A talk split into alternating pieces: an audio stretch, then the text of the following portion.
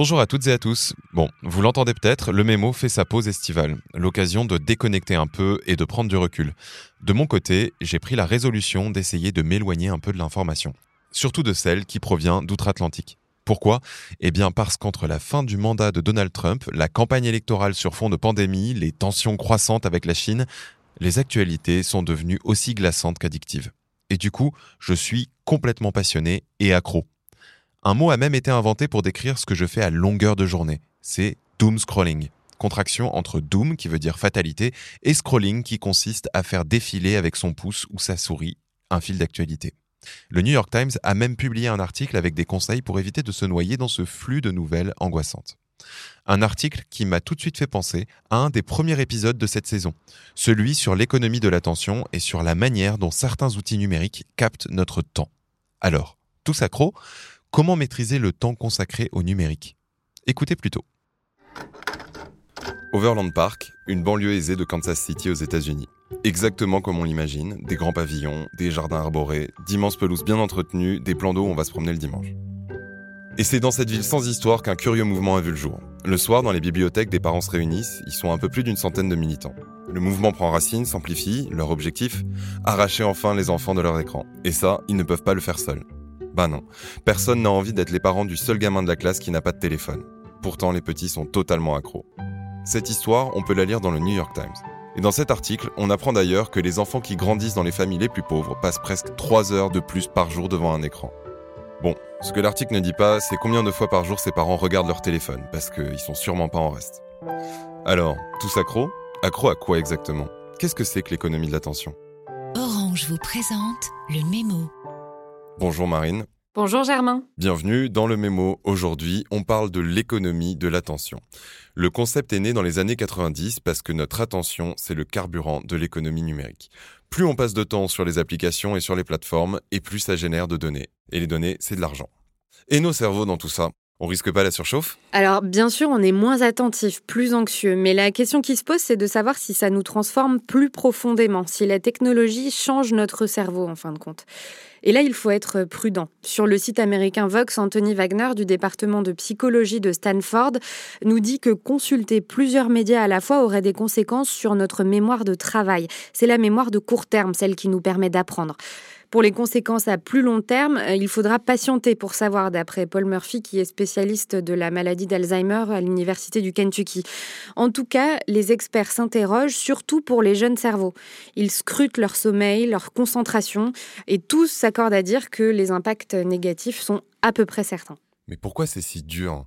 Pourquoi on n'arrive pas à se contrôler? Bah, On en est capable, c'est le propre de l'homme. On sait canaliser nos pensées et les empêcher de s'évader. C'est le psychologue William James qui l'écrivait en 1890.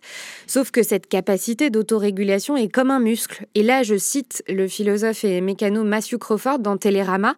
Ce muscle s'épuise facilement. Il est impossible de le solliciter en permanence. L'autodiscipline, comme l'attention, est une ressource dont nous ne disposons qu'en quantité finie. C'est pourquoi nombre d'entre nous se sentent épuisés mentalement. Et d'ailleurs, il se fait une réflexion. Dans les aéroports, les salles d'embarquement sont toujours bruyantes, chargées d'écrans, saturées de messages publicitaires. Le luxe, c'est le calme des salons lounge, des lieux pour reposer ses yeux et son cerveau. Mais pourquoi est-ce que quand une notification s'allume sur mon écran, je ne peux pas juste m'empêcher d'aller la regarder? Tout ça, c'est une histoire de dopamine en fait. C'est l'hormone de la récompense. D'ailleurs, vous pouvez regarder la mini-série d'Arte qui porte ce nom. En quelques vidéos, on comprend comment les applications comme Tinder, Instagram, YouTube ou Candy Crush agissent exactement comme des drogues. En fait, ce qu'on vient y chercher, c'est la petite excitation, la petite récompense qu'on ressent quand on reçoit un like, par exemple, ou quand une nouvelle vidéo démarre. C'est même un modèle économique, celui de l'économie de l'attention.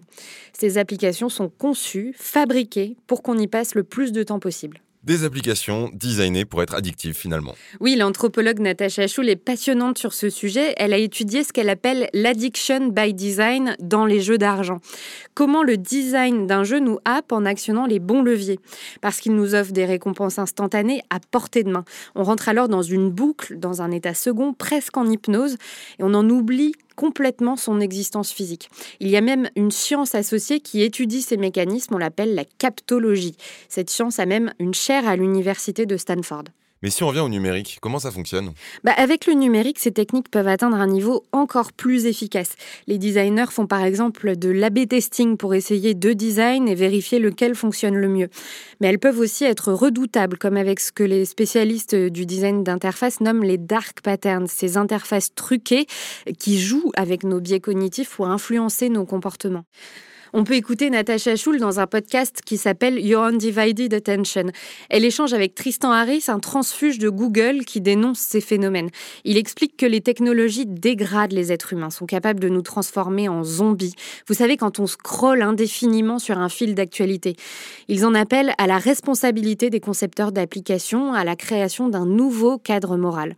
Le problème, bien sûr, c'est que ça va totalement à l'encontre d'un modèle économique bien installé et que pour l'instant, aucun aucune règle n'existe en matière de design d'application. Ça demanderait donc une transformation radicale alors Oui, dans le Guardian, le philosophe James Williams va même jusqu'à dire que le combat pour l'attention humaine sera le combat moral et structurel de notre temps. Le sujet de l'attention s'apparente à la question de la liberté de mener sa vie comme on l'entend dans tous les domaines. Et concrètement, on a des pistes? Oui, en France, Yves Citon en appelle à une écologie de l'attention, à étudier finalement non pas seulement les applications et leur modèle économique, mais à envisager plutôt le milieu attentionnel dans lequel nous évoluons. Car il existe une grande diversité d'attention. Le problème, c'est qu'on en a fait une notion quantifiable, monnayable. Est-ce que je suis vraiment attentif quand je like un post sur un réseau social ou que je scrolle sur mon téléphone? On peut lire Yves Citon, par exemple, dans le magazine Uzbek Erika, mais aussi dans le journal du CNRS. Il explique que c'est à partir de la Troisième République, l'âge d'or de la presse, que cette question apparaît véritablement. Mais c'est dans les années 90 qu'on s'est interrogé sur une unité de mesure de cette attention. Et alors, comment on fait pour mesurer différemment l'attention Eh bien, du côté du design, la Fondation Internet Nouvelle Génération, la FING, s'est penchée sur le sujet.